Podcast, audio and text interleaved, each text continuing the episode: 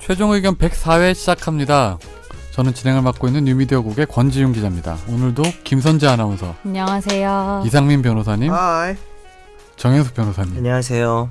정현숙 변호사님 지금 얼굴에 바른 로션을 왜 머리에 발랐어요? 아니 뭘 얼굴 바르다가 아왜 시작부터 일거수일투 우르오스 있잖아요 요새 광고하는 거 봤는데 그게 뭔데요? 뭐 아, 나 집에 있다. 로션. 그래, 네, 너 같은 사람하고 한 어울리는 번만 로션이야. 바르면 되는 거. 어, 그러니까. 올인원. 온몸에 온몸에 한 혹시 번만 이 방송은 바르면 간접 광고를 포함하나요? 되는 거. 포함 안 하니까 우르오스가 없겠죠? 오늘 그래도 되게 뜻깊은 한 주가 될 거예요. 뭐가요? 이상민 변호사님이 이번 주가 마지막이래요.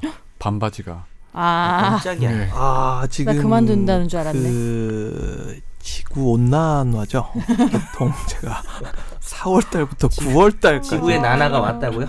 지구 온 아니야 나나. 근데 가을이 없어진 것 같아요 그냥. 지금 예 보통 제가 항상 한 나나가 세계 미녀 대회 3등했네. 제가 군대 01군번인데 2001년도부터 확실하게 느낀 게 10월 초나 9월 말에 한 번 비가 왕창 오고 나서 그때부터 온도가 한 10도 가량 확 떨어집니다. 음. 그리고 나서 제가 이제 그때부터는 아 이제 허벅지에 닭살이 돋는 느낌이 들고 이게 애려오는 느낌이 들어가지고 반바지를 벗고 긴 바지로 환복을 하게 되거든요. 그런데 그 시기가 군대냐? 점점 점점 한복을 하게. 아. 점점점 하루하루씩 늦춰져서 벌써 지금 10월 12일이잖아요 오늘이. 음. 10월 12일에 반바지를 입고 있다는 것 자체가 지구 아, 그러니까 온난화를 내일부터 방지하는 긴바지 것이죠. 입는 거야? 아니면 아니, 근데- 다음 주 월요일부터요?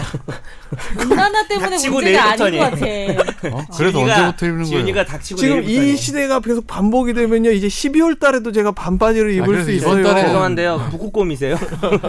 지구 온난화에 왜 이렇게 민감하게 반응하세요? 아 이게 저 다 거기에 얽혀 있는 여러 가지 경제적 이슈가 있는 근데 거예요. 얼음이 없어서 특이한 게 어떡해요? 이상민 변호사님은 반바지만 입으면서 위에는 두껍게 입거든요. 맞아. 그게 이상해 보여. 지금 우리 중에 제일 두껍게 네. 입었거든요. 약간 상체가 너무- 너무- 좀 어. 열이 많. 너무 열이 수승화강 아닙니까 지금?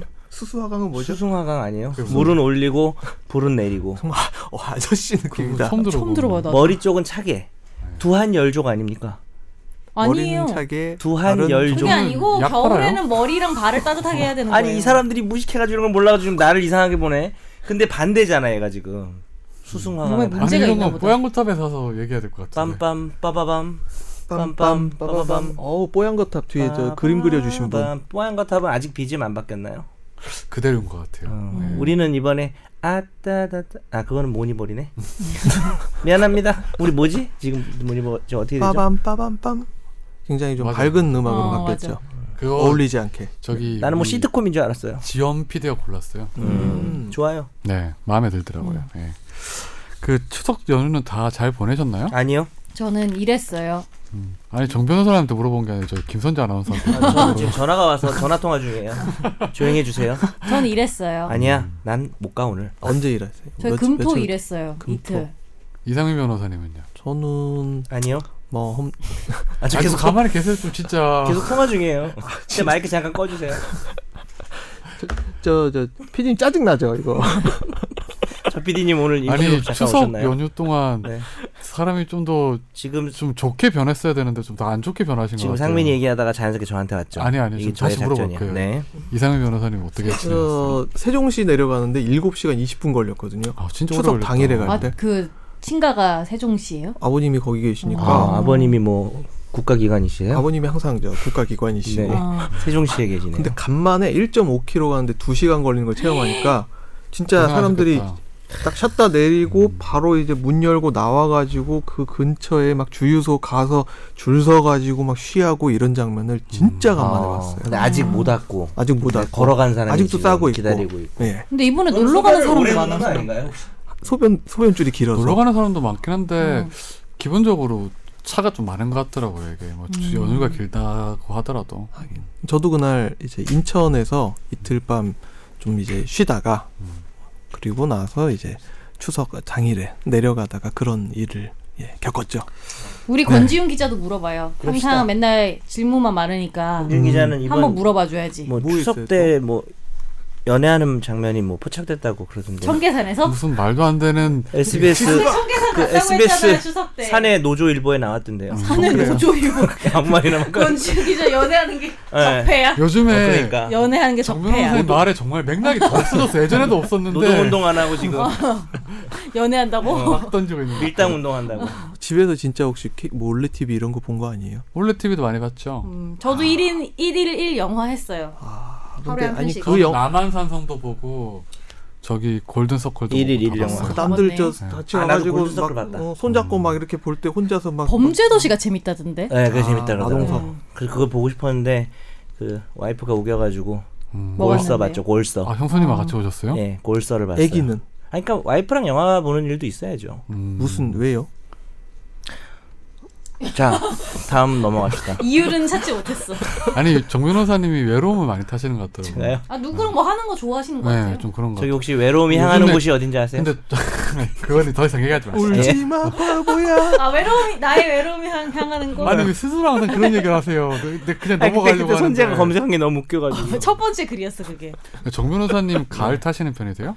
아니 근데 진짜로 제가 우울증 없는 인간이거든요. 제가 고시촌에 수년을 있으면서 공부도 안 하고 막 놀면서도 또 공부하면서도 우울 가장 행복한 고시생이었어요 제 별명이. 조증 아니에요 조증? 조용히 하세요. 지금 제가 얘기하는 코너 속의 코너니까 잠깐 조용히 해주세요. 어쨌든 그랬는데 제가 3일 전부터 우울증이 걸린 것 같아요. 우울증 걸린 사람들은 그렇게 반응을 안 보이는데. 그럼 아닌 걸로.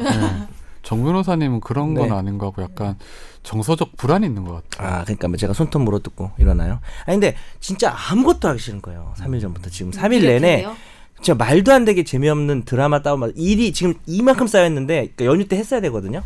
하나도 안 했어요. 언니가 돌아왔다 그런 끝났습니다요. 걸 어? 보세요. 언니가 돌아왔다. 언니가 돌았다 인터뷰 제가 하나 했- 아 봤다 그거? 한밤 뭐, 한밤에 나왔죠. 악녀 세 명 꼽아가지고 그 중에서 누가 제일 법적으로 잘못을 많이 했니? 저 이런 그거 거. 인터뷰 한 시간 했어요. 근데 한 쓸데없다. 30초 나오던데.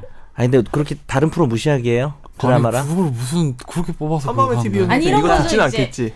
워낙 진짜 악행이 진짜 가, 갓까지 양다리. 악행 악행이 많이 나오는데. 양날희.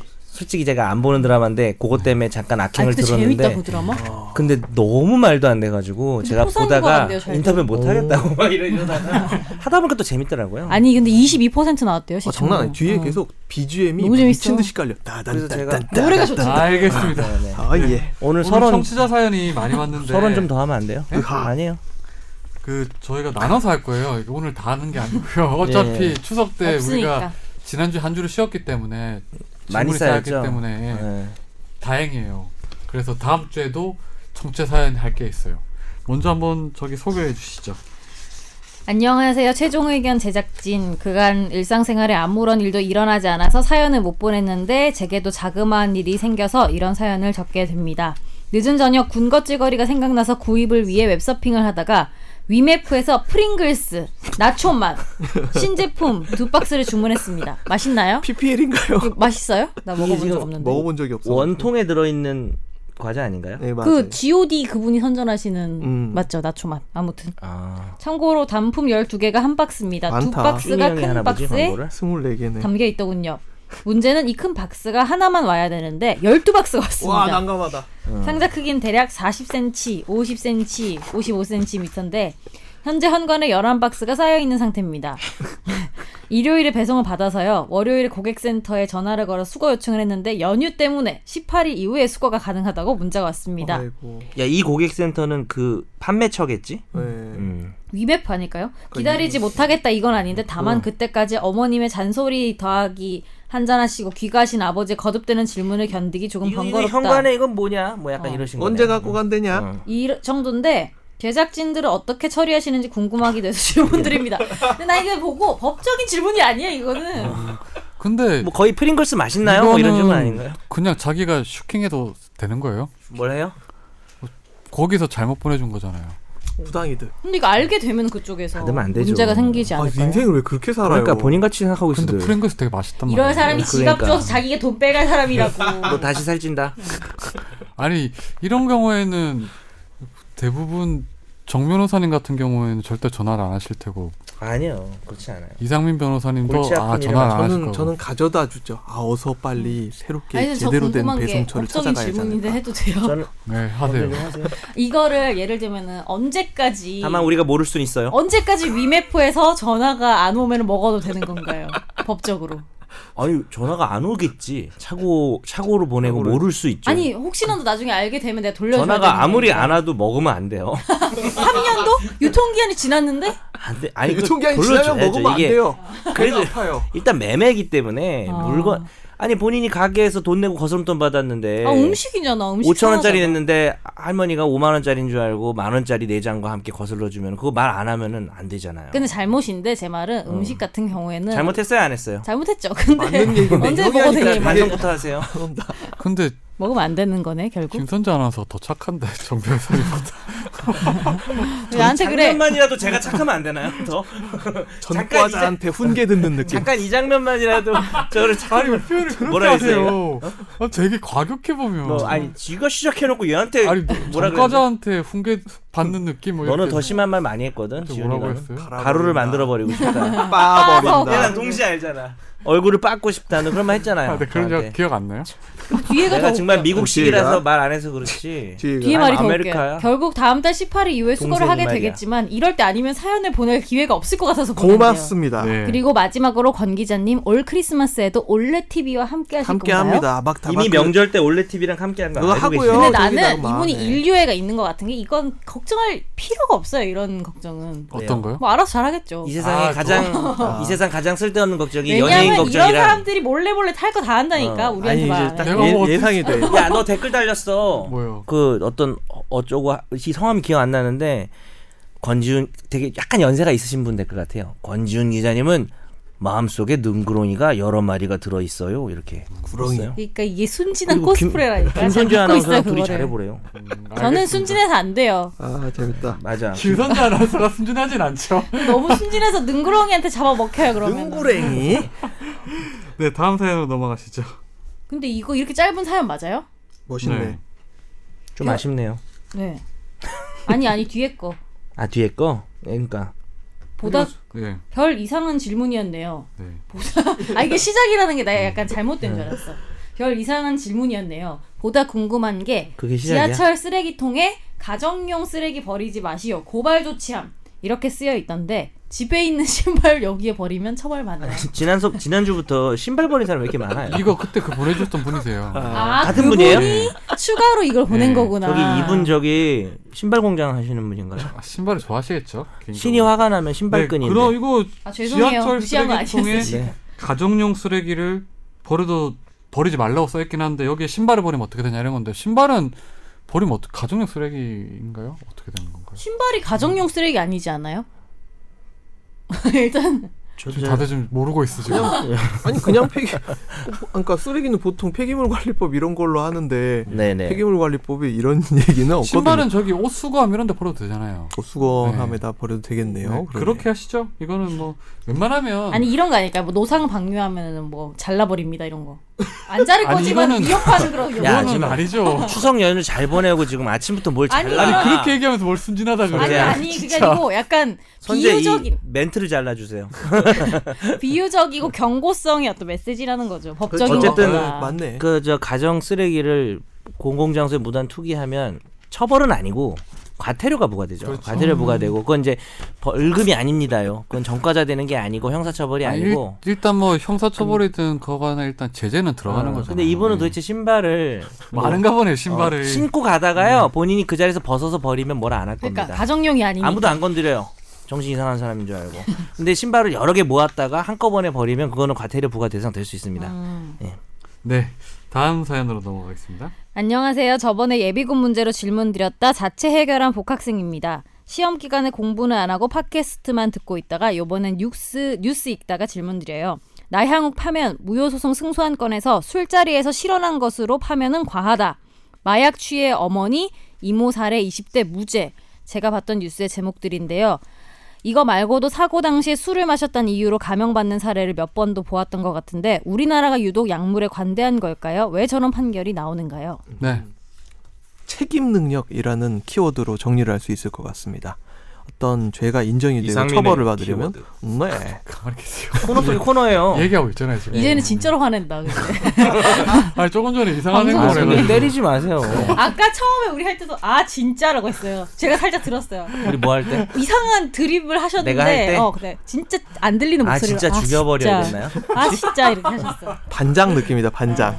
진짜 무서웠어요. 나 진짜 화난 줄 알았어요. 권지윤 피고인 권지윤을 살인 미수로 아, 빨리 하시죠. 자 네. 처벌을 받으려면은 네. 구성 요건에 해당하고 위법성 조각 사유가 없고 책임 조각 사유가 없어야 된다 이렇게 이야기를 하는데 어, 사- 가령 살인이다 사람이 죽었다라고 한다면 어, 사람이 죽었다는 결과가 필요하고 더하기 여기에 대해서 뭐 정당방위 사유나 어, 형법이나 기타 다른 부분에서 규정하고 있는 위법성 조각 사유가 없고 무엇보다 어, 그 사람 탓으로 이 사건의 문제를 돌릴 수 없다 소위 이제 비난 네, 가능성. 비난 가능성 하죠. 책임 어려운 일. 음, 요건 요소라는 얘기를 하는데 지금 이렇게 술을 마시거나 뭐 마약에 취했거나 이런 상태에서 하는 행동은 이 그렇죠. 사람한테 비난 가능성이 음. 어, 없다 혹은 비난 가능성이 감경되어서 처벌을 적게 하도록 규정을 음. 하고 있어요. 예전에도 뭐 다루긴 했는데 뭐 조금 이제 오해하시는 게 그 그러나 이제 자기가 약간 범죄를 저지를 거를 결의하거나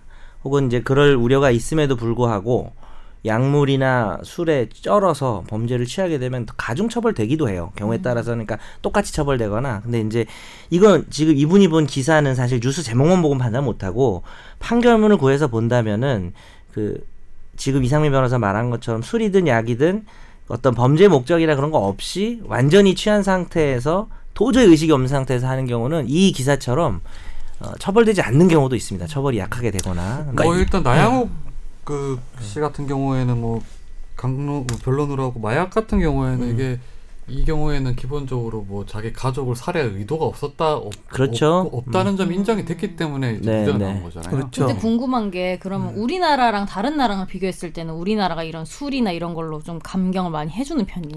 비교했을 때? 오히려 요즘 추세는 점점 그 음주 범죄 그 아, 뭐라 그래 주치 범죄라 하나요? 그거에 대해서 네. 주치감경을 요즘에는 많이 사라지고 있죠. 안 해주고 있어서 좀 강화되고 있습니다. 이건 좀 우- 어, 그리고 이제 나양욱 사건은 제가 잘 모르지만 이게 술자리에서 실언한 것으로 파면한 거 같으니까 술자리에서 그러니까 술을 취- 술 취했으니까 봐주자는 취지가 아니라 어, 그런 사회 통념상 실수한 그런 거구나, 어, 그런 이런 정도의 발언이 파면에 이를 정도는 아니다. 뭐 이런 얘기였을 것 같습니다. 공적인 자리가 아니었다는 음. 술 식이었어요. 마셔서 봐준다는 예. 개념은 아. 아니에요 이 사건은. 네, 요거는 사실 나양욱 전 교육청이죠. 교육청 뭐 기획관이었나? 아마 네, 그럴 것 나양욱. 같은데. 이거는 뭐 뭐 술 마셔서 이 사람이 뭐 파면을 할 필요가 없다 이런 취지는 아니고요. 제가 그렇죠. 보니- 봤더니 음. 그런 건 아니고 이제 그 자리에서 했던 발언 자체가 이제 파면에 이를 만한 그렇죠. 그 징계 사유는 되지 않는다. 무- 징계 사유는 되는데 파면까지는 과하다. 아니다. 음. 맞아요. 아. 그리고 이제 우리가 공식석상에서 하는 말하고 사적인 자리에서 술자리에서. 하는 말을 구별한다 이런 취지에 불과합니다. 네. 형은 공식 석상에서 계속 얘기를 하시잖아요. 이게 공식성익인가요? 파면 아, 저- 당신에게 미안합니다. 파면 다음 사연 넘어가. 어디서 파면을 한다는 거야? 그냥 근데 그냥 아침 파면. 면 먹고 왔어요. 저기 파면 하니까 파라면 먹고 싶네. 네. 아침 먹었어? 이따가 스쿨 푸드 가시죠. 네. 이따 스쿨푸드. 맛있겠다. 다음 사연으로 가시죠. 예. 안녕하세요. 방송 잘 듣고 있는 남의 애청자입니다. 음식을 탐네. 골룸에선 이것머니와 최종 의견을 열심히 듣고 있습니다. 진짜요? 저는 깔끔한 사람이라 아, 다양한 미사 어구를 생각한대요. 이사 오고 좀 어. 해주세요. 뭐지? 궁금한 게 두 가지가 있습니다. 어부라도 좀. 첫 번째는 재판 관련 기사들이 읽다 보면 1심에서 받았던 형량이 상급 법원으로 가면서 낮아지는 듯한 느낌을 받을 때가 어, 있습니다. 이분 예리하시네요. 어, 실제로는 그런 경향이 없는데 제가 느끼기만 그렇게 느끼는 건지 아니면은 실제로 그렇다면 상급 법원으로 갈수록 형량이 낮아지는 이유는 뭘까요? 상급 법원까지 재판받느라 수고했다고 형량을 좀 깎아주는 걸까요? 아, 그런 생각이 네. 들만한 것 같아요. 어, 들 수도 있어요. 요거는 근데 이거 사실 먼저? 어. 고질적으로 항상 나오는 문제잖아요. 상급 네. 법원에서 이제 형량 이 약해지는 거. 대부분 약해지는 것 같아, 진짜 기사로 보면. 일단 불이익 변경 금지 원칙 때문에 그러하고 그러니까 검사가 항소를 안 하면은 1심에서 받은 형보다 더 중한 형을 항소심에서 선고를 할 수 그렇죠. 없습니다. 그거는 그렇죠. 그러니까 이제 뭐 1년이 나왔다. 근데 검사가 어, 너무 약합니다. 그다음에 피고인은 아 너무 셉니다. 서로 항소를 양형 했으면 부당으로 항소를 이제 하면은- 피고인만 하게 되면 어. 피고인 불이익 변경의 원칙에 따라서 그렇게 되는 그렇죠. 건데. 늘어날 수도 줄었는데 검사 가만히 있었으면은 줄어들 일만 남은 거죠. 그렇죠. 본전으로 가거나. 근데 늘어나는 것도 없진 않잖아요. 그렇죠. 그건 검사가 항소를 해야 검사가 하는데. 항소를 하게 되면 항 사건만 되는 거예요. 이게 특히 부패 무조건. 사건이나 이렇게 보면 확실히 심하더라고 이게 예를 들어 1심에서 중앙지법에서 형량을 뭐 3년을 선고했는데 예, 거부불가 하면 이제 뭐 절반을 줄거나 하는데 그래서 이런 문제에 대해서는 법원 내에서도 1심 판사들이 상당히 네. 이제 문제의식을 느끼고 있어요. 예, 이것도 음. 요즘에는 또 역시 그냥 항소하면 아 옛날에 그 무슨 말이 있었는데 우리끼리 쓰는 용어가 약간 그거를 빗대어서 하는 말이 있었거든. 항소하면은 당연히 감형되는 그런 마치 관례처럼 그것이 없어졌어요. 거의 없, 거의 없었다기보다는 많이 줄어들고 있고 그래서 여러분들이 그냥 기사로만 접했을 때는 뭐 예를 들어서 이상한 놈인데 뭐 항소심 가니까 줄어들었다 왜 그래라고 생각하시는 사건 중에 또 많은 사건들은 항소심에서 사정 변경이 있었을 수 있어요. 그래서 피해자와 1심에선 합의를 못 했는데 2심에서 합의를 했다든지 이런 것도 사실 보셔야 됩니다. 그래서 그런 사유가 있어야만 형량이 줄어드는 스- 경우가 요즘은 많고요. 요즘은 그냥 아무 사정도 변경이 없는데 항소만 했다고 해서 줄어드는 경우는 많진 않아요. 예전에 저는 이런 기억이 있었어요. 그 지금 이제 어차피 일반 시민들은 보도를 되는 사건만 위주로 접하다 보니까 보도되는 사건이 대부분 정치인이나 경제인이나 유명 인사들 사건인데 이제 고법에 올라가면 형량이 낮아지니까 1심 판사들이 보면 파기라는 게 뭐 예를 들어 유무죄가 파기되는 거 있어도 형량 같은 경우에도 파기되면 그걸 파기라고 하잖아요. 네. 그래서 1심 판사 입장에서는 자기 형량이 파기되는 것도 상당히 자기들한테 부담이 될 수 음. 있는데 그렇죠. 그걸 알면서도 어차피 고법에 가면 형량 깎아줄 테니 1심에서 형량을 더 강하게 선고하자고 했던 판사들도 있어요. 워낙 이제 자기들 스스로도 약간 문제가 있다 보니까. 조산 모사네. 예. 어차피 똑같은 게 나와도. 예, 왜냐하면 고법 부장들이 보면 상당히 보면 황제처럼 지내잖아요. 사실 세상에 제일 무서운 게 없는 게 고법 부장들이더라고요. 어. 어. 차피 대법관을 포기하는 이상 맞아요. 발 마사지 받으면 황제 발 마사지고 그렇잖아요. 그래서 그 사람들 같은 경우에 워낙 이제 형량을 자기들 마음대로 하는 경향이 있으니까 어. 그런 거를 좀 고쳐보자는 거죠. 그렇죠. 그런 예. 측면도 제가 그뭐 두둔하려는 건 아닌데 그런 측면도 있을 수 있을 것 같아요. 뭐냐면은 피고인이 그래도 1심에서 좀뭐 3년 이렇게 해가지고 나와서 지가 좀 그럼 또 사람이 또 형량 세게 나오면 반성하는 구속돼 있는 상태잖아요. 그렇죠. 반성하는 측면도 있고 하니까 근데 이제 구속된 상태에서 본인이 되게 반성을 많이 했다라고 해서 조금 깎아주거나 이런 경우는 있는 것 같아요. 네. 요즘. 두 번째 질문으로 넘어가시죠. 법원 드라마나 영화 같은 것 보면 판사가 입장할 때 법정 안에 있는 사람들이 다 일어서는 것 같던데 원고 피고 측이 판사한테 잘 보이려고 일어날 수도 있겠지만 방청객 같은 사람들은 보이려고. 이해 관계가 없을 수도 있는데 일어나게 하는 이유는 뭔가요? 재밌. 판사는 판결 내리는 사람이지 윗사람도 아닌데 꼭 일어서야 하나요? 네. 이분 그 질문 되게 의미 참신하신 것 있는 같아요. 질문이네요. 예. 맞아요. 왜 그런 걸까요? 저는 여기에 대해서 권위의 주입이라고 생각합니다. 어. 그러니까 여기에 대해서는 뭐 다 처음에 법정 예절 이런 거 뭐 연수생 가고 배울 때 이럴 때는 어, 사법부에 대한 예의를 취하는 거다 이렇게 얘기를 하는데 아, 이 법정 안에 들어와 가지고 말 잘 듣게 하려는 뭐 술책이 아닌가 음, 차분하게 진행하려고 사실 하는. 저도 그 법원 처음 출입을 할 때 이제 재판을 아주 많이 들어가잖아요. 법원 출입 기자들은. 근데 다 기립을 하라고 하더라고요. 그렇죠. 그러니까 일동 되게 기립. 충격을 받았어요. 안 처음에 해보지 처음에 갔을 때 그렇지. 그랬어요. 네, 그래서 무슨 고등학교도 아니고 네. 음. 나중에 이제 공부 판사한테 물어봤죠. 왜 이게 우리가 인사를 해야 되냐 했더니 이제 뭐 아까 이상민 변호사님이 말씀하셨듯이 사법부에 대한 존중의 표시라고 하길래 그러면 예를 들어서 대통령이나 뭐 국회 내려는데 다 인사를 하는 건 아니거든요. 이게 음. 유독 사법부에서 법정에서만 그렇더라고. 저는 사실 그게 좀 불편했어요. 그리고 음, 음, 음, 음. 뭐 법대가 기본적으로 방청석보다 높이 있는 것도 음. 상당히 이상했어요. 법대라고 하죠. 우리가 예. 그 위에 앉아 있는 자리 예. 법대라고 해서 저는 그건 눈높이를 맞춰야 된다 생각하고. 어. 제가 아는 변호사님은 판사가 거기서 너무 막말을 하니까 그분이 진짜 점잖으신 분이거든요. 나이 음. 네. 연세도 좀 있으고 근데 이제 뭐, 뭐 나이라고 그럴 건 없지만 되게 새파란 판사가 상당히 막말을 했대요. 네. 그러니까 한번 그런 일이 있었어요. 그냥 아예 그 법대에 앉아 있다고 보이는 게 없냐고 음. 완전 그냥 소리 팍 지르고 나오신 적도 있다고 감치당할 뻔했죠. 근데, 네. 그러면은 만약에 내가 혼자 꿋꿋하게 안 일어나. 음. 그럼 어떻게 돼요? 아무런 그게 이제 대법원에서 한번 그거를 이제 인터뷰를 한 적이 있어요. 그 공보 거기서. 근데 그 사실은 저는 그렇게 생각해요. 뭐 제가 보수적인 저는 여러분과 다른 정치 성향을 가진 건 아니고요. 어, 판사가 들어왔을 때 전체가 기립하는 거는 미국, 영국, 일본도 다 마찬가지예요. 우리나라만 하는 건 아니거든요. 그리고 권지훈 기자 말한 것처럼 그 판사 개인에 대해서 우리가 굽신되는 게 아니라 사법부에 대한 존중과 약간 관례 같은 거예요. 그러니까 재판 시작할 때는 좀 정돈이 정리를 돼야 돼- 한다. 어, 정돈이 돼야 된다는 거니까 안 좋다고 볼 수도 있다고 아니 생각하고 그러면은 국기에 대한 경례처럼 판사도 뒤돌아서서 뭐 사법부로 적힌 그 휘장 같은 데다가 인사를 하든지 그러면 아니, 되지. 그러니까 왜 내 말을 왜 아니, 저는 이제 판사한테 인사를 해야 되는 거야? 찬성이라기보다는 그런 의미가 있고 실제 뭐 대법원 뭐 거기서 이제 인터뷰한 걸 보면은 안 일어난다고 해서 절대로 아, 그래요. 불이익이 한 번도 없어요? 무슨 뭐 불이익 같은 아. 거를 한 적은 없고 관례적인 거다라고는 하는데 그러니까 사법부에 대한 존중을 이미 한다고 하는데 뭐 요즘 같이 좀 뭐 사법부의 여러 가지 뭐 범죄나 그 비리 출입 같은 기자들은 잘 안 아. 일어나요. 나중에 아. 되면 응, 응, 응. 그냥 뭐 제가 볼때 대충 엉덩이 잠깐 들었다가 음. 가라앉아 아, 있지. 그냥, 그냥 이러다 말아요. 그리고 이제 권지훈 절대 안 일어나죠. 저는 음. 인간은 음. 엉덩이가 근데 저는 이거 무겁습니다. 판사님 어. 권지훈을 감치해 저 줘요. 대법원에서도 막 그런 얘기 조금 전에 정 변호사님 얘기했는데 이게 좀 약간 이상한 게 음. 미국이나 이런 데서 뭐 판사가 우리나라 판사는 전문 법관제도잖아요. 예, 보면. 예. 음. 근데 저희가 만약 인사할 수 있는 거는 국회의원 같은 경우에야 뭐 선출직 공무원이니까 국민의 어떤 대표성이 있으니까 뭐, 음. 우리한테 인사할 뭐 수 있다. 인사 그래 그런 건 할 수 있겠다 국민에 대한 예의니까 음. 그런데 판사 같은 경우는 잘 모르겠어요 아직도 음. 그렇게 오래 출입했지만 왜 인사를 해야 되는지 특히 모르겠어요. 요즘처럼 뭐 아, 법원에 그거는 그런 그건 아니 변론을 그러니까 아니 하더라도. 그런 거를 네. 보면은 그 사법부에 대한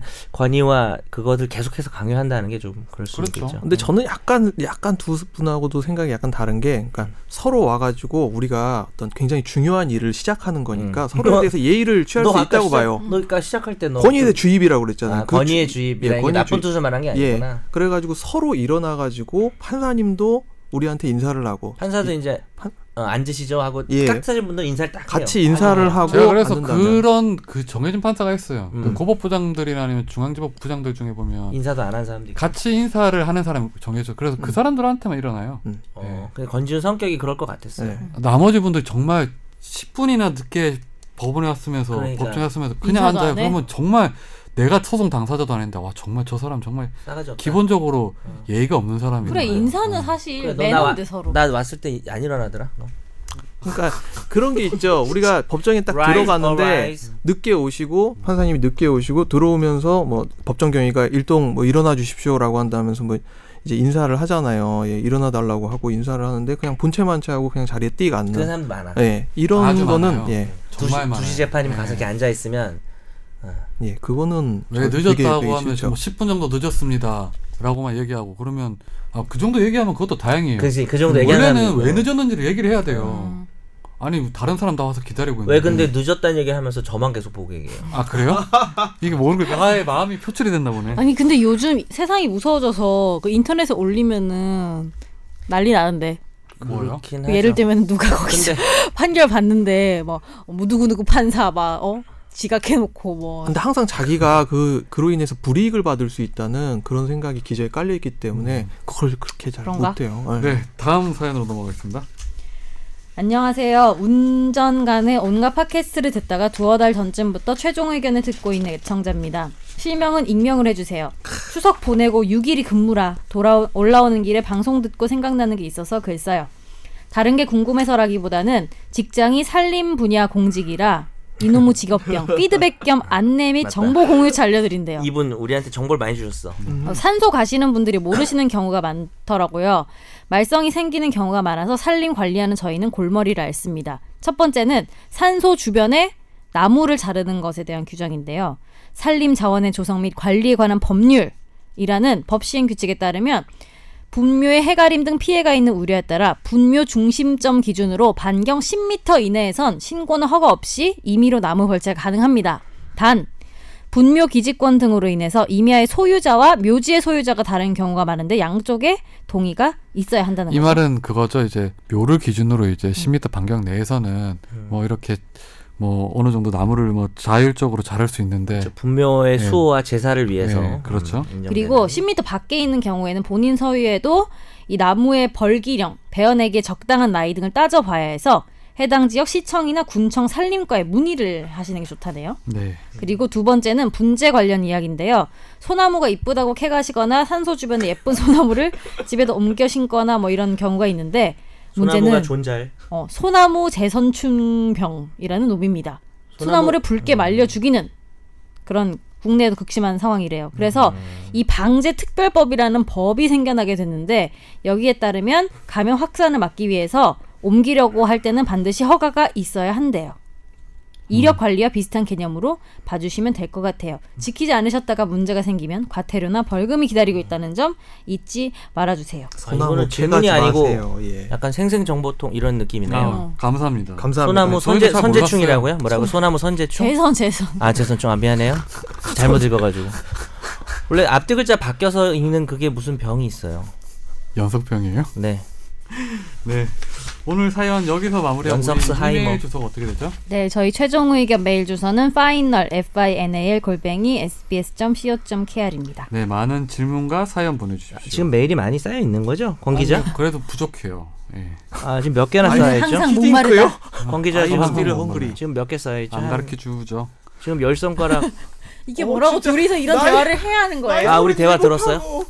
우리 지금 네, 일단 귓말이었어요. 화재 귓말이었어요. 판결은 귓말. 그 정영석 변호사님 간만에 또 간만은 아니죠. 귓주셈. 예. 그 노래방 도우미 판결만 하시죠. 아니 제목을 왜 그렇게 노래방도 아, 아, 이제 토킹바에서 노래방으로 옮겨갔구나. 아, 슬프다. 소개해 노래방 주시죠. 노우미. 네. 네. A 줄여서 씨는- 노도. A 씨는 2015년 인천에 있는 노래방 두 곳에서 술을 마시며 도우미 여성과 함께 놀고서는 불법 행위를 경찰에 신고하겠다고 협박해서 술값 등을 내지 않은 혐의로 기소됐습니다. 여기에 지난해 10월 인천의 한 술집에서 양주와 맥주 등을 주문해 마신 뒤 23만 원도 내지 않은 혐의를 받고 있습니다. A 씨는 징역형을 선고받게 됐는데요. 인천지법은 징역 1년을 A 씨에게 선고했습니다. 네. 자, 여기서 어, 실형 참 나왔네. 네, 이거 이거는 뭐라 어떤 사람일까 이 사람은 이게 자기- 세게 나온 거죠. 음, 뭐 징역 1년이면. 아니 이 심리가 어떤 걸까? 자기가 일단 노래방에서 놀고 일단 노래방에서 도우미랑 놀고 싶었던 심리가 있었어요. 그래놓고 근데 음, 왜 사장님을 이번 협박하지? 그리고 돈을 내고 어, 싶지 않았죠. 아, 단순한데? 이, 이번 거 같은 경우는 노래방 사장도 처벌을 받긴 하는 거겠죠. 뭐 그럴 수는 있겠죠. 뭐 뭐 음. 도우미를 불렀으니까 근데 뭐 저기 그거 그거죠. 뭐 그냥 저 뭡니까 허가를 노래방에서 부르면 안 되니까 네. 예, 풍, 풍속영업법인가 네. 법 이름 아니야 혹시 어, 예, 풍속영업법이니까. 풍속영업법인가 그걸로 이제 뭐 벌금형이나 뭐 이런 거 나올 수 있고 뭐 영업정지도 뭐 좀 먹을 수도 있고 같이 하겠죠. 죽는 거네요 결국은요. 같이 죽을 죽는 게 아니라 이 사람이 크게 죽는 것 같은데 그냥 그냥 협박하려고 징역 한 거지. 1년이랑 네. 뭐 교도소 그보니까 이거 가면은 뭐 정가가 있어서 그런 것 같은데 교도소에 도우미도 없을 거고 그러니까 돈을 안 내는 게 약간 습관인가 봐요. 예. 이 사람은 이, 이 짓을 많이 했으니까 네. 그동안. 그러니까 남의 이게 참 묘한 게 서로 불법을 저지르고 있는 거잖아요. 서로. 근데 이제 네. 저 사람의 불법을 이용해서 내가 고, 고 사, 고, 그 와중에 내가 이익을 취하고 그 노래방 업주를 협박해서 돈을 안 내겠다는 식으로 이 사람이 지금 이건 판결 못 구했는데 유사한 전과가 되게 많은가 봐요. 네, 그래서 어, 대부분 그렇더라고요. 어, 이거 하는 사람들이 네. 계속 그 습관을 못 버리고 그 어떤 예전에 어떤 거를 권 기자 아직 안 걸렸죠. 그 기사를 봤는데 그 저희가 이제 물어봤어요. 이게 이 사람이 구속이 됐길래 왜 구속이 됐는지 봤는데 이 사람이 출소한 지 다음 날에 다시 체포가 와, 됐어요. 이거, 아, 원래 무전치식으로 아. 실형을 선고받고 출 만기 출소를 했는데 Oh my 그 그 God.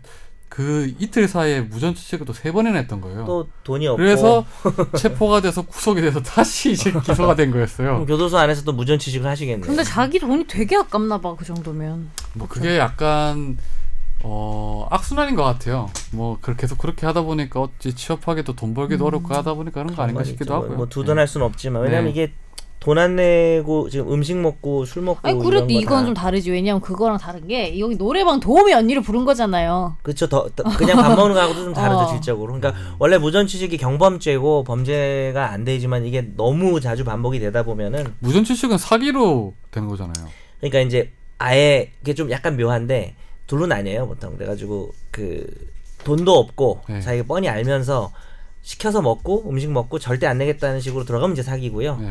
근데 이제 뭐 주로 그쵸 그러니까 그러니까 무전취식이 주로 사기라는 관계자 말은 맞고 근데 이제 우리가 이제 배울 때는 무- 단순 무전취식은 이제 경범죄 위반이다라고 하는 단순 이유가 무전취식이라는 게 있어요? 그러니까 그걸 어떻게 설명하냐면 들어가서 갈 때는 돈이 있는 줄 돈이 알았는데 있는 줄 알았는데 돈이 없어서 우리 이제 우리 사회적으로는 무전취식이라고 하면 아예 그냥 대놓고 그런 놈들만 생각하는데 어 내가 돈 안 가져왔네 이랬을 때 몰래 도망가면 그건 경범죄 위반이에요 그게 시험에 잘 나와가지고 아 그럼 경범죄 무슨 조항이 있어요 그런 거는요? 그 무슨 다 좋아. 싸그리 막 다 모여 있어요 무전취식 경범죄- 예. 뭐 있어요 아, 따로 그래요? 아예 제목이 무전취식인가 그래요 그래서 전형적인 케이스가 이게 저 상습 사기인데 무전 취식 계속적으로 하면 상습 그 사기인데 의도가 있다고 봐야 되니까 예, 막 옛날에 경범죄 처벌 받아가지고 통고 처분 받아서 돈 내고 이래가지고 나중에 일사부재리 효력 때문에 처벌 안 되고 이런 케이스 있습니다. 음, 그럼 예를 들어 음식점 말고 뭐 좀 더게 되게 비싼 데 갔어요. 뭐 나이트 클럽 이런 데 가서 거기는 그냥 두들겨 맞지. 음. 지윤아 가, 가지 마. 못 나가, 못 나가. 어. 지윤이 그런데 가지 마. 장기가 뜯겨 너 그때 나가. 나랑 안 가기로 약속했잖아.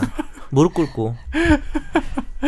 네 오늘 형이 무릎 집중탄 꿇고 혼자 가지 마. 죽진 않겠다는 거죠 이게 전형적으로. 오늘 그 집중 탐구 주제는 박근혜 전 대통령 관련된 건데 아마 오늘이야 내일쯤 결정이 될 구속 연장 관련된 거예요. 사실 저도 이 부분 관련해서 또 어떻게 될지에 대해서 상당히 이 사건이 기소됐을 때부터 한번 생각을 해봤었어요. 어차피 이 사건은 분명 히 6개월 안에 심리가 안 끝날 건데 시- 그 6개월 후에 어떻게 될 것인가에 대해서 뭐 저도 생각이 상당히 생각을 해봤었는데 아무튼 지금 상황이 어떤가요, 이상 변호사님? 일주일에 4일간 재판을 해오면서 어쩌고저쩌고 이야기가 많았죠. 이 혹독한 재판이다. 뭐 여기에 대해서 정치권에서도 굉장히 비판이 많았고 그런데 그- 워낙 지금 뭔가 많기 때문에 해놓은 게 많기 때문에 여기에 대해서 일주일에 4일간 재판을 받는 것 자체는 이상할 게 못 되는데 이 형사소송법에서 그 인신 구속의 부당한 장기화를 방지하기 위해서 1심 재판 과정에서는 총 6개월까지만 구속을 할 수 있도록 규정을 하고 있단 말이에요. 그게 2개월씩 두 번 번. 갱신할 수 있도록 예, 됐죠. 2개월씩 두 그렇죠. 연장은 번 이차할 수 갱신해서 예. 있죠. 그러면은 법적으로는 지금 연장을 못 하는 거예요? 아니요. 여- 아, 지금으로서 이거 이제 뭐- 끝나죠. 6개월. 원칙적으로 못 해요. 네. 원칙적으로 못 어, 하는데 그러니까 논란이 그럼 되는 거죠. 그런데 어떤 법을 들면서 만약에 연장을 하게 지금 되면? A, B, C, D라는 그게 네 아, 오늘 개의 주제예요? 네. 그렇구나. 난 역시 똑똑해. 이거 안 읽고 지놈아. 아니야 모범 학생이야. 이놈. 모범 학생이에요 저는. 이런 소나무 선재충. 자, A, B, C, D라는 네 개의 만약 범죄 사실로 계속 해야지, 그거. 기소가 돼 있는데 그 중에 A라는 범죄 사실만 구속영장을 옛날에 받았을 때 그 사유에 포함돼 있다고 친다면 B, C, D라는 지금 구속영장이 옛날에 포함되지 않았던 범죄 사실을 가지고 새롭게 구속영장을 지금 신청을 해가지고 청구를 해가지고 거기에 대해서 발부를 받을 수가 있게 돼요. 그러면 6개월 끝나고 나서 새롭게 다시 6개월까지 그러면 죄가 10개면 근데- 곱하기 6하면 60개월이에요? 그러니까 이제 이게 예. 지금 이상 변호사 얘기를 잘 하셨지만 그걸 이제 원칙이라고 말할 수는 없는 거고 네. A, B, C가 있는데 뭐 A로 6개월 되면 지금 선재가 말한 것처럼 죄가 10개면은 수, 음. 수년간을 60개월. 음. 어, 있어야 되니까 그것 때문에 이제 그래서 논란이 예. 있는 거죠. 어, 그저께인가요? 이경재 변호사 네. 그러니까 아유, 웃음. 오랜만에 예. 등장하셨다. 아, 저 그냥 다른 거 생각하고 웃은 겁니다. 네, 86년도 판례인가요? 그거를 이제 갖다 대면서 어 이거는 저 구속 연장 받아들이지면 안 됩니다. 새로운 구속 예, 영장 나오면 안 됩니다라고 주장을 했는데 여기에 대한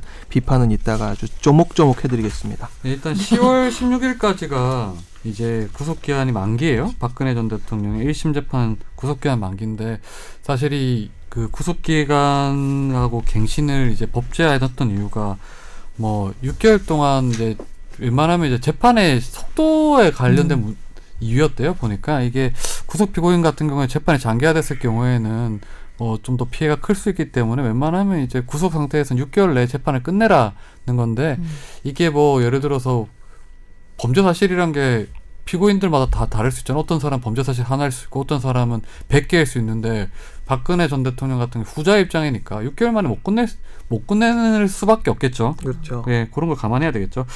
어, 그래서 어제죠. 아, 11일이죠. 11일에 이제 이제 구속 영장 영장 이제 연장을 두고 검찰하고 변호인 간의 설전이 있었어요. 네. 뭐 검찰 입장은 어땠어요? 검찰 입장은 당연히 구속을 지금 예, 자 새롭게 구속 영장을 발부 받아야 된다는 입장이고 너무 그 근거가 뭐였죠, 그러니까? 그 잠깐만요. 전에 이제 삼, 어, 삼성 뇌물 사건 외에 SK와 롯데에 대한 뇌물이 그러니까 기소될 때는 어, 그 사건이 같이 기소가 됐기 때문에 근데 구속영장을 구속영 처음에 구속될 때는 삼성 뇌물로만 구속이 됐기 때문에 그때 이제 네. 검찰은 이제 뭐 기본적으로 그 SK랑 롯데 건 같은 경우에는 영장을 처음에 이제 발부받았을 때 그때는 여기 범죄 없었다. 사실이 포함이 안 됐다는 거였고 예. 그러나 이제 변호인단 입장에서는 삼성 사건을 가지고 기소를 하고 해서 재판을 하다가 만약에 롯데 SK 뇌물이 추가로 기소됐다면은 뭐 추가로 할 수 있겠지만 어쨌든 최초 기소될 때는 이 범죄들이 다 혐의가 된 거기 때문에 추가 구속하면 안 된다라는 논리인 거죠. 근데 과거에 박 전 대통령이 일단 굉장히 비협조적인 태도에 취했던 거, 특히 헌법재판소 탄핵 심판 과정에서도 뭐 자꾸 아프다 불출석하고 그러고. 예, 네. 발가락 부상 앞 있다고 그러면서 이제 안 나와버리고 네. 이런 거를 근거로 들고 있습니다. 내성- 뭐 원래 발톱인가요? 검찰에서는 지금 큰 요지는 그렇죠. 이제 막 조금 전에 이상민 변호사님 말씀하셨듯이 그 석방이 됐을 경우에는 뭐 재판 진행이 원활하게 할 수 없다고. 왜냐하면 재판에 안 났을 경우 어떻게 하냐부터 시작해서 가장 큰 게 증거인멸이었고 증거인멸 증거인멸 얘기 예. 많이 하고 있죠. 어차피 지금 뭐 탄핵된 대통령이라 하더라도 관계자들하고 계속 연락을 취하면서 뭐 증거인멸할 우려가 있다. 뭐 그래서 이게 도리어 재판에 악영향을 줄 수 있다. 이런 논거를 대고 있고 변호인 같은 경우는 이미 이제 6개월 동안 이제 재판을 받았고 원래 재판이라는 게 불구속 재판이 원칙이지 않냐. 그리고 그 검찰이 주장한 SK 건 같은 경우는 이미 상당 부분 재판 심리가 진행됐던 것이고 그리고 증거 인멸 같은 경우에도 뭐 검찰이 증거를 다 확보한 상황인데 무슨 인멸할 우려가 있냐. 그러면서 이제 뭐 이런 표현도 썼어요. 뭐 박근혜 전 대통령 같은 경우에는 굶주린 사자들이 우글대는 경기장에서 피를 흘리면서 군중들에게 둘러싸이는 상황하고 마찬가지다. 본인이 사자 아니었어요? 이런 표현은 대체 왜 나 예, 하는 본인이 건지 사자인 줄 알았는데. 네. 음, 어. 나 그래서 이거 보면 검투사 생각이 났어요. 투투. 뭐지 옛날 글래디에이터 글라디에이터. 아 네, 글래디터. 그래서 일단 재판부는 이제 이번 주 내에 결정을 하겠다고 했는데 아마 오늘이나 내일 될 것 같아요. 그리고 만약에 이제 구속 연, 영장이 연장이 된다면 사유는 이제 증거인멸과 도주의 우려라고 했는데 어 어때요 두 분 변호사님 보시기에는요? 일단 아까 이게 저- 예. 사실 변호인들 얘기들도 들어볼 말은 있긴 그럼요. 해요. 어, 아까 네. 좀 얘기를 하다가 이제 중요 한 쟁점 중에 하나 이제 청취자분들이 잘 모르실 수 있어서 구속이라는 게 재판을 받다가 구속이 되기도 하지만 뭐 일반적으로는 수사 과정에서 구속이 되고 네. 그다음에 기소라는 게 되죠. 기소는 뭐냐면 검찰이 수사를 통해서 처음으로 법정에 세우는 네. 행위를 말하는 거죠. 근데 이제 변호인 측 논리가 뭐냐면 기소 아까 제가 말씀드렸지만 재판을 받다가 추가 기소가 되면 뭐 혐의가 늘어났으니까 그래 뭐 그때는 추가로 구속을 해라. 근데 지금 어, 박근혜 대통령은 최초 구속 당시에는 삼성 뇌물만이지만 어쨌든 최초 기소될 때 어, 모든 뇌물 혐의가 어, 공소장에 포함이 돼 있었기 때문에 어, 갑자기 그 이전에 구속될 때의 혐의에 그 SK나 롯데가 뇌물이 없었다고 해서 추가하면 안 된다. 일단 이 논리입니다. 이게 우리가 논리를 알아야 우리가 뭐 지- 찬성을 하든 반대를 하든. 근데 시- 사실 기존 사건들을 보면 기소될 때 범죄가 뭐 A, B, C인데 필요에 따라서 A, A로만 구속된 사건에서 B라는 범죄를 들어서 추가로 그러니까 6개월이 지났는데 추가로 구속된 사건이 없지 않아요. 박 전 대통령 어. 말고도 네, 없지 그 전에도 않다는 없지 거죠. 않아요. 그래서 아까 뭐 86년도 판례는 우리 이상민 변호사가 뭐 그거에 대해서 하나하나 비판을 하겠지만 그래서 필요성이 있고 검찰 측 논리의 논거가 어, 타당하다면 그러니까 뭐 박근혜 대통령이 뭐 밉고 우리가 박근혜 대통령이 뭐 처벌을 받아야 되고 그런 차원이 아니라 어, 뭐 이거는 추가 구속이 될 수 있다고 저는 생각을 하고요. 다만 지금 권 기자가 말한 것처럼 반대 견해가 뭔지를 알고 우리가 찬성한 비판해야 되는 게 이게 뭐 아무 때나 이렇게 이- 뭐 악용이 되면 사실은 문제가 있을 수는 있는 겁니다. 범죄에 따라서 뭐 하나씩 사실 다 근데 이게 구속되면 원래는 쟁점이 없는 사안이에요. 이게 박근혜 대통령이가 문제가 됐지 기존 재판이었으면 지금까지 다 발부가 됐었어요. 네네 네. 네. 근데 저는 궁금한 거의 예의 게 없이 발부가 됐었어요. 궁금한 네, 게 진 이거. 뭐 그럴 가능성은 네. 솔직히 낮아 보이긴 하지만 만약에 이렇게 연장을 해서 예를 들면 6개월 연장 더 해가지고 뭐 하여튼 거의 1년 내내 거기 있는데 만약에 무죄가 나와 그럼 어떻게 되는 거예요? 그럼 나중에 형사 보상을 받게 돼요. 어차피 보상을 무죄가 확정이 된다면 12개월치를? 어. 예. 그게 법으로 정해져 있어요. 얼마 정도 금액까지. 받나요? 연만 일일- 일수, 일수 곱하기 한 그러니까 연만 원 일일이 곱해가지고 얼마예요? 나 궁금해요. 일수가 그냥 그 산술 산출 방식이 정해져 있는데 음. 그게 최저임금도 안 돼요. 최저임금으로 안, 해, 안 하는 걸로 알고 있어요. 근데 뭐 네. 무죄 나오지도 않겠지만 박근혜 대통령 좀좀 깎아야 돼요 금액을 너무 접견을 많이 해가지고 이상민 변호사님 보기엔 어떠세요? 어떤 걸 어떤 걸 이게 영장 영장이 연장이 될 것 같아요. 어떠세요? 100% 연장이 되죠. 그럼 나도 된다고 할래. 될거 같냐 분명히 같냐였어요 질문이 100%. 어, 두- 두 명이 본인이 된다고 찬성하냐 하니까. 반대하냐가 아니고 이상민 변호사님이 판사라면 예. 발부 연장을 시킬 저는 것 같아요. 저는 이미 다 써놨죠. 아이고, 이상민이 도장, 판사면 사형 나왔죠 도장을 지금 네. 아니죠. 그건 법조인인데. 도장을 지금 다 찍어놨네. 아, 진짜 이걸 내일 줘야지. 저봐 아, 그러니까 지금 안 되니까. 그동안 사형. 지금 국정원에서 지금 어떤 일이 벌어졌는지가 계속 지금 밝혀지고 있잖아요. 근데 이런 일을 해놓은 사람들이 이 지금 나와가지고 어떤 그 기존의 진술을 막 번복을 시키고 지금 앞으로 재판에 나와가지고 진술할 사람들한테 부당한 영향력을 행사하지 않으려고 할까요? 저는 100% 행사를 한다고 확신을 하는데 안에서도 그렇게 뭐 면담을 많이 하시는데 밖에 나오면 얼마나 더 하시겠어요? 아니 근데 재판은 불구속 재판이 원칙이잖아요. 그런 네, 원칙 그렇긴 해요. 원칙론에서 봤을 땐 어떠신가요? 원칙론 뭐 얘기도 좀 그, 하고 그러니까 우리가 불구속 재판이라는 거는 해당 피고인이 그 재판 재판에서 사실관계를 밝히는 데 있어서 어떤 겐세이를 놓지 않는다는 그런 전제 하에서 진행이 되는 것인데 지금 이 사건이 진행되면 수사 과정 그리고 이 사건과 완전히 뭐 별개의 재판이긴 하지만 헌법재판소 탄핵 심판 과정에서 보여준 박근혜 전 대통령의 어떤 모습은 글쎄요. 예. 믿을 수 있을 만한 그런 신뢰 관계를 근데 부여할 수 있을 솔직히 것인가? 어, 박 전 대통령 측에서 원칙을 얘기할 그건 아니지 않나요? 근데 과자한테 원칙으로 훈계받는 기분이고. 이게 네. 상당히 애매한 게 예를 들어서 그렇더라고요. 범죄자들인 대부분은 법과 원칙을 어긴 사람들이잖아요. 예. 맞아요. 네, 그런데 그런 사람들이 가 원칙이고. 형사 사법 제도 안에 들어가면 그래도 법과 원칙에 따라 사는 네. 게 맞는 건데 네. 박근혜 전 대통령 같은 경우에 일단 이게 이 6개월 원칙이라는 게 사실은 이런 측면도 있는 것 같아요. 뭐 검찰이 어떤 수사권을 남용하는 부분을 좀 제재하는 효과도 있는 것 같아요. 예를 음, 들어서 한 번이 기소됐는데 검찰이 계속 추가 기소를 띄우면서 그것도 그렇죠. 수사를 그래요. 하게 되면 피고인 입장에서도 그 사람이 죄인이라 하더라도 좀 억울할 수 있잖아요. 그러니까 지금 이 방어권을 네. 보장하는 과정에서 6개월이 좀 도가가 되고 있고 결국 이 사건이 길어지는 이유는 여러 사람이 법정에 나와가지고 진술을 하면서 진술을 하면서 거기에 대해서 반대 신문을 하는 과정에서 길어지는데 재판에 나와야 될 사람이 300명이 넘어요.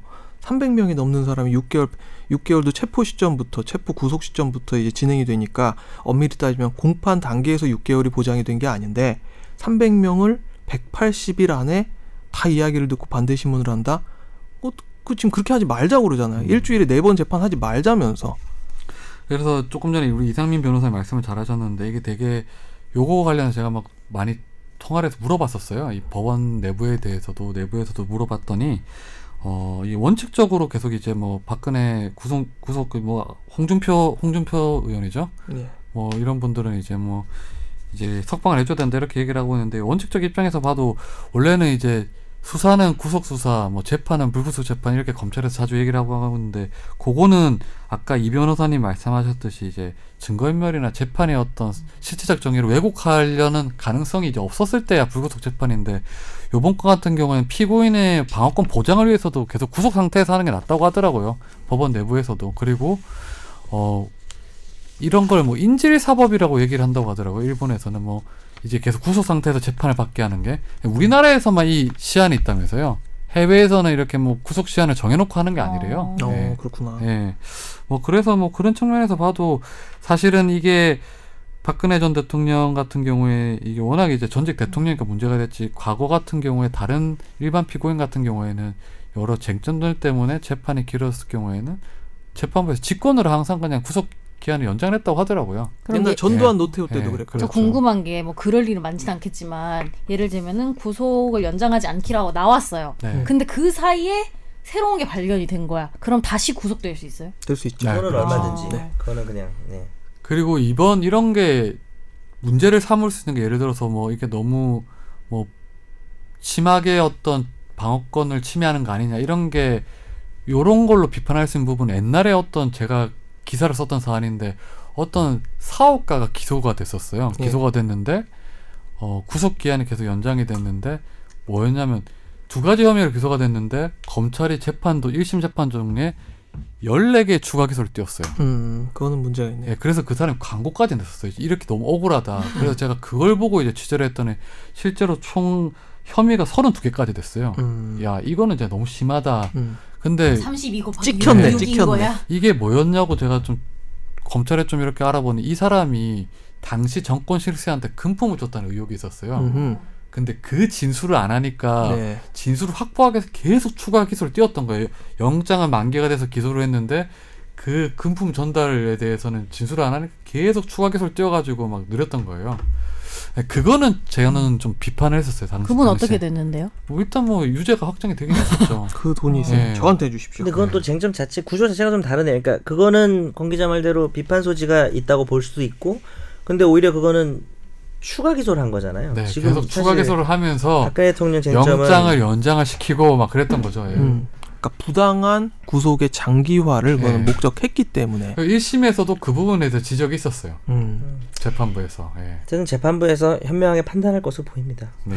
충분히 우리가 그리고 뭐 지금 네. 이제 뭐 오늘 이제 국감이 시작됐는데 뭐 국감 과정에서 오늘 법사위 국감이 시작됐어요. 아, 법사위. 네. 예. 계속 얘기가 나올 것 같지만 어 지금 박근혜 전 대통령이 뭐 황제 복역 황제 복역 그리고 아. 무슨 구치소장 구치소장과 면담을 열흘에 한 네. 번꼴로. 뭐 되게 자- 가능한 잘못한 게 거예요? 많은가 보죠. 우리가 잘못한 게 많으면 교장 선생님 면담하잖아요. 근데 구치소장 면담이라는 게 네, 되게 알아요. 특별한 케이스 아닌가요? 아니 누가 저 같은 사람이 가서 만나달라고 완전 좋은 만나주나요? 거죠. 예, 짱 좋은 거죠. 그냥 저기 커피 한 잔 하고 뭐 이런 거죠. 정의당 담배도 노- 피우고 예. 어떤 때는 그러면 안 노회찬 되지만. 대표가 원내 대표가 10월 8일에 법무부로부터 이제 자료를 제출받아가지고 이야기를 했는데 요거 노회찬 보니까 의원. 예, 17년 8월 24일 기준으로 해가지고 박 전 대통령이 구금일이 147일이었는데 변호인 접견이 148회였고요. 뭐 그건 그렇다 칩시다. 그런데 문제가 되는 거는 수감 기간 동안에 서울구치소장하고 12차례 단독 면담을 했다. 게다가 이게 지난 4월 달에 서울구치소장과 단독 면담을 했다는 사실 이미 한번 언론에 보도가 되었고 그로 인해서 많은 비판을 받았는데 그럼에도 불구하고 이를 모두 무시한 채로 계속 면담이 진행되었고 또 교정 공무원들과의 면담까지 포함하면 24차례나 특별 면담을 했는데 이게 박근혜 대통령 전 대통령 아니라면 누가 이런 혜택을 누릴 수가 있었겠습니까? 면담은 사실 어떤 거라고 생각하시면 되냐면 영화에서 보면 어떤 감방에서 가장 영향력 그치. 있는 사람이 교도소장하고 예, 한석규. 어, 단독으로 만나서 담배 피면서 짜장면 먹고 막 이런 장면을 생각하시면 비슷할 거 그렇죠. 비슷하지 않을까요? 짬짜면 먹었을 것 같은데. 그러니까 제가 일부러 그 형집행법을 거기다 이제 추가를 해놓은 이유가 뭐냐면 이런 게 있더라고요. 51조를 살펴보면 여성 수용자 처유 시에 처우 시에 남성 교도관이 1인의 여성 수용자에 대해서 실내에서 상담 등을 하려면 투명한 창문이 설치된 장소에서 다른 여성을 입회시킨 후 실시하여야 한다. 그러니까 두 사람 사이에 어떤 부당한 이야기가 있을 수도 있고 뭐 뇌물 금품의 금- 공여가 있을 수도 있고 약속이 있을 수도 있고 이렇기 때문에 이거는 근데 남녀 문제 아니에요? 조사를 할 때도 여성 그러니까 원래 음, 여성 수용자에 대해서만 여성은 규정한 아니거든요. 거잖아요. 네? 예, 서울구치소장이 아 여성은 그렇죠, 아니니까. 그렇죠. 그러니까 이거는 여성 수용자에 대해서 뭐가 있을까봐 그런 거죠. 예. 규정은. 음, 어쨌든. 그러니까 이런 것들도 아마 안 지켰을 것이다. 예. 예, 추측을 그렇게 하고 있는 거죠. 뭐 일부에서는 이제 뭐. 그 변호인 적견을 적어도 비판을 하기도 하는데 저는 이거는 어떻게 봐야 될까요? 그러니까 이게 왜 이렇게 되냐면 이게 사실 돈 많은 사람들이나 권력 있는 사람들이 네. 변호사를 자주 만날 수 있어서 그래서 비판하는 건 알고 있는데 알고 있는데 이게 원래 과거에는 변호인 접견권이 침해가 우리 변호인이라는 영화를 봐도 그렇죠. 예. 뭐 벼- 이- 침해가 자주 된 사례가 있어서 헌법재판소에서 한번 사실 그거는 되게 어, 사회 발전을 위해서 훌륭한 판결인데 변호인의 접견권은 그 어떤 사유로도 제한할 수 없다는 판결이 있어요. 그러니까 그렇죠. 기본권이라는 거는 원래 제한이 되지만 이거는 가장 중요한 권리다. 자기가 특히나 구속을 당했다. 인신이 구속된 상태에서 가장 중요한 권리다라고 하다 보니까 어, 제한 무제한의 권리를 보고 있거든요. 우리가 헌법 공부하는 사람들 사이에서는 그런데 문제는 뭐냐하면 아무리 무제한인데 돈 있고 권력 있는 사람은 지금 아까 147일 중에 148번 했다는 거는 하루에 한 번 이상 또 그렇죠. 시간도 제한이 없는 거 아니에요. 네. 뭐 아침부터 밤까지 하고 앉아 있어도 그럼 그게 무슨 구속이야? 근데 갈 변호인하고 때 노는 김밥 거지. 싸갈 수 있어요? 네. 아니요.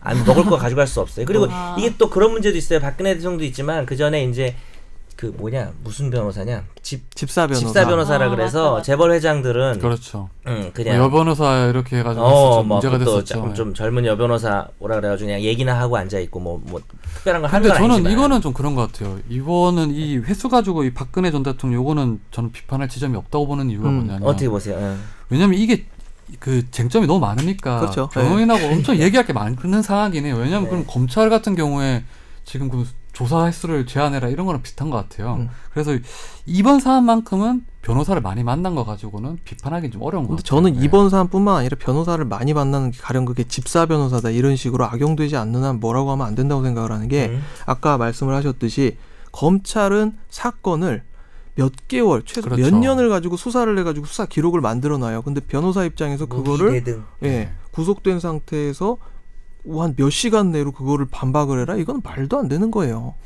그렇죠. 왜냐하면 이게 그 좀 전에 우리 정 변호사님 말씀하셨지만 무기대등의 원칙이라고 해서 재판이 시작되면 공평하게 같은 무기를 가져야 되는데 기본적으로 기소한 검찰이 훨씬 더 많은 힘을 가지고 있는 상황이죠. 박근혜 재판은 좀 완전하게 적응하기 어렵겠지만 일반적인 사건에선 그런데 그리고 이렇게 사, 사건이 복잡하거나 아니면 양이 방대했을 경우에는 변호인의 조력을 좀 많이 받을 수밖에 없잖아요. 법을 잘 모르는 사람들 입장에서는. 그리고 이분은 네. 제 생각에는 혼자 있으시는 걸 선호하시니까 거의 지금 접견도 유영아 변호사 네. 혼자 가는 네. 걸로 알고 있습니다. 그래서 요 횟수 가지고는 뭐 변호인 척견했어 가지고는 좀 비판하기 어렵고 다만 이제 구치소장하고 단독 면담하고 이런 거는 저희가 봐도 그게 예, 더 큰 이거는 문제인 것 문제예요. 같긴 해요. 예. 일, 우리가 이렇게 밖에서 가도 잘 안 5천만 주죠.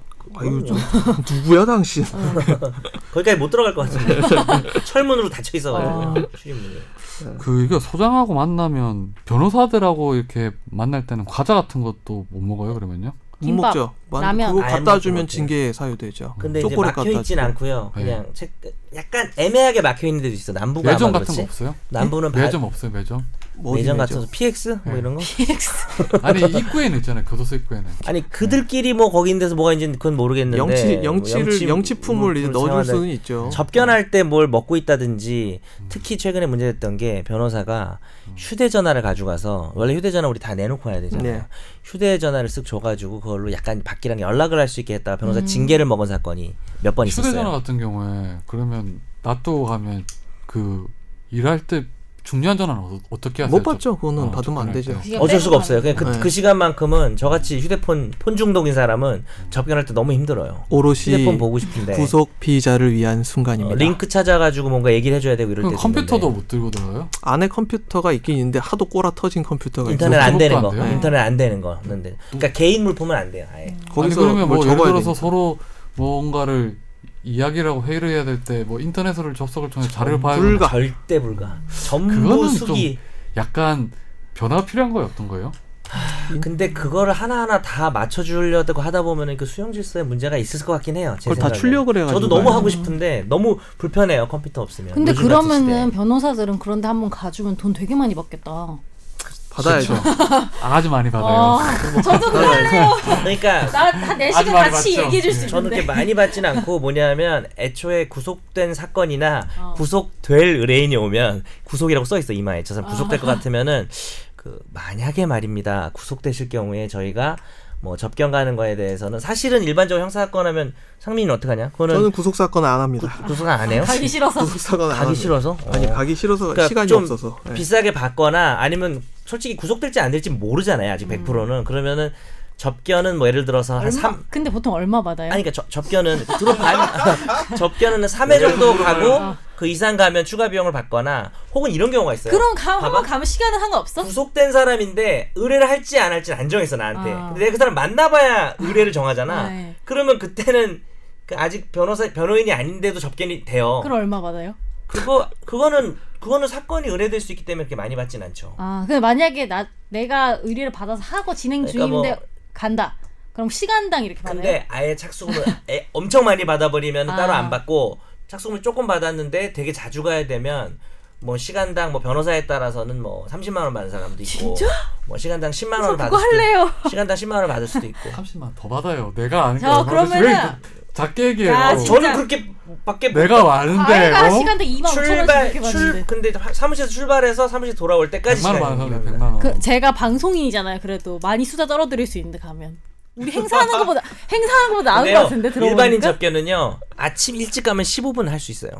그 15분 얼마 얼마야? 그럼 4분의 1이니까 7만 원. 예, 7만 원. 근데 변호의 그 변호사 면접 그 변호사들이 하는 면접이 좀 다른 거니까 아마 일반인들은 그런 면접이 안 되죠. 이제 이제 저는 이제 변호사 쪽 가면 집사 변호사 이쪽으로 가. 그러니까 그냥 착수금에 포함돼 음. 있으면 안 받아요 따로. 그렇게 뭐 아주 재벌들이나 이런 사람들이나 많이 받는 거지. 네.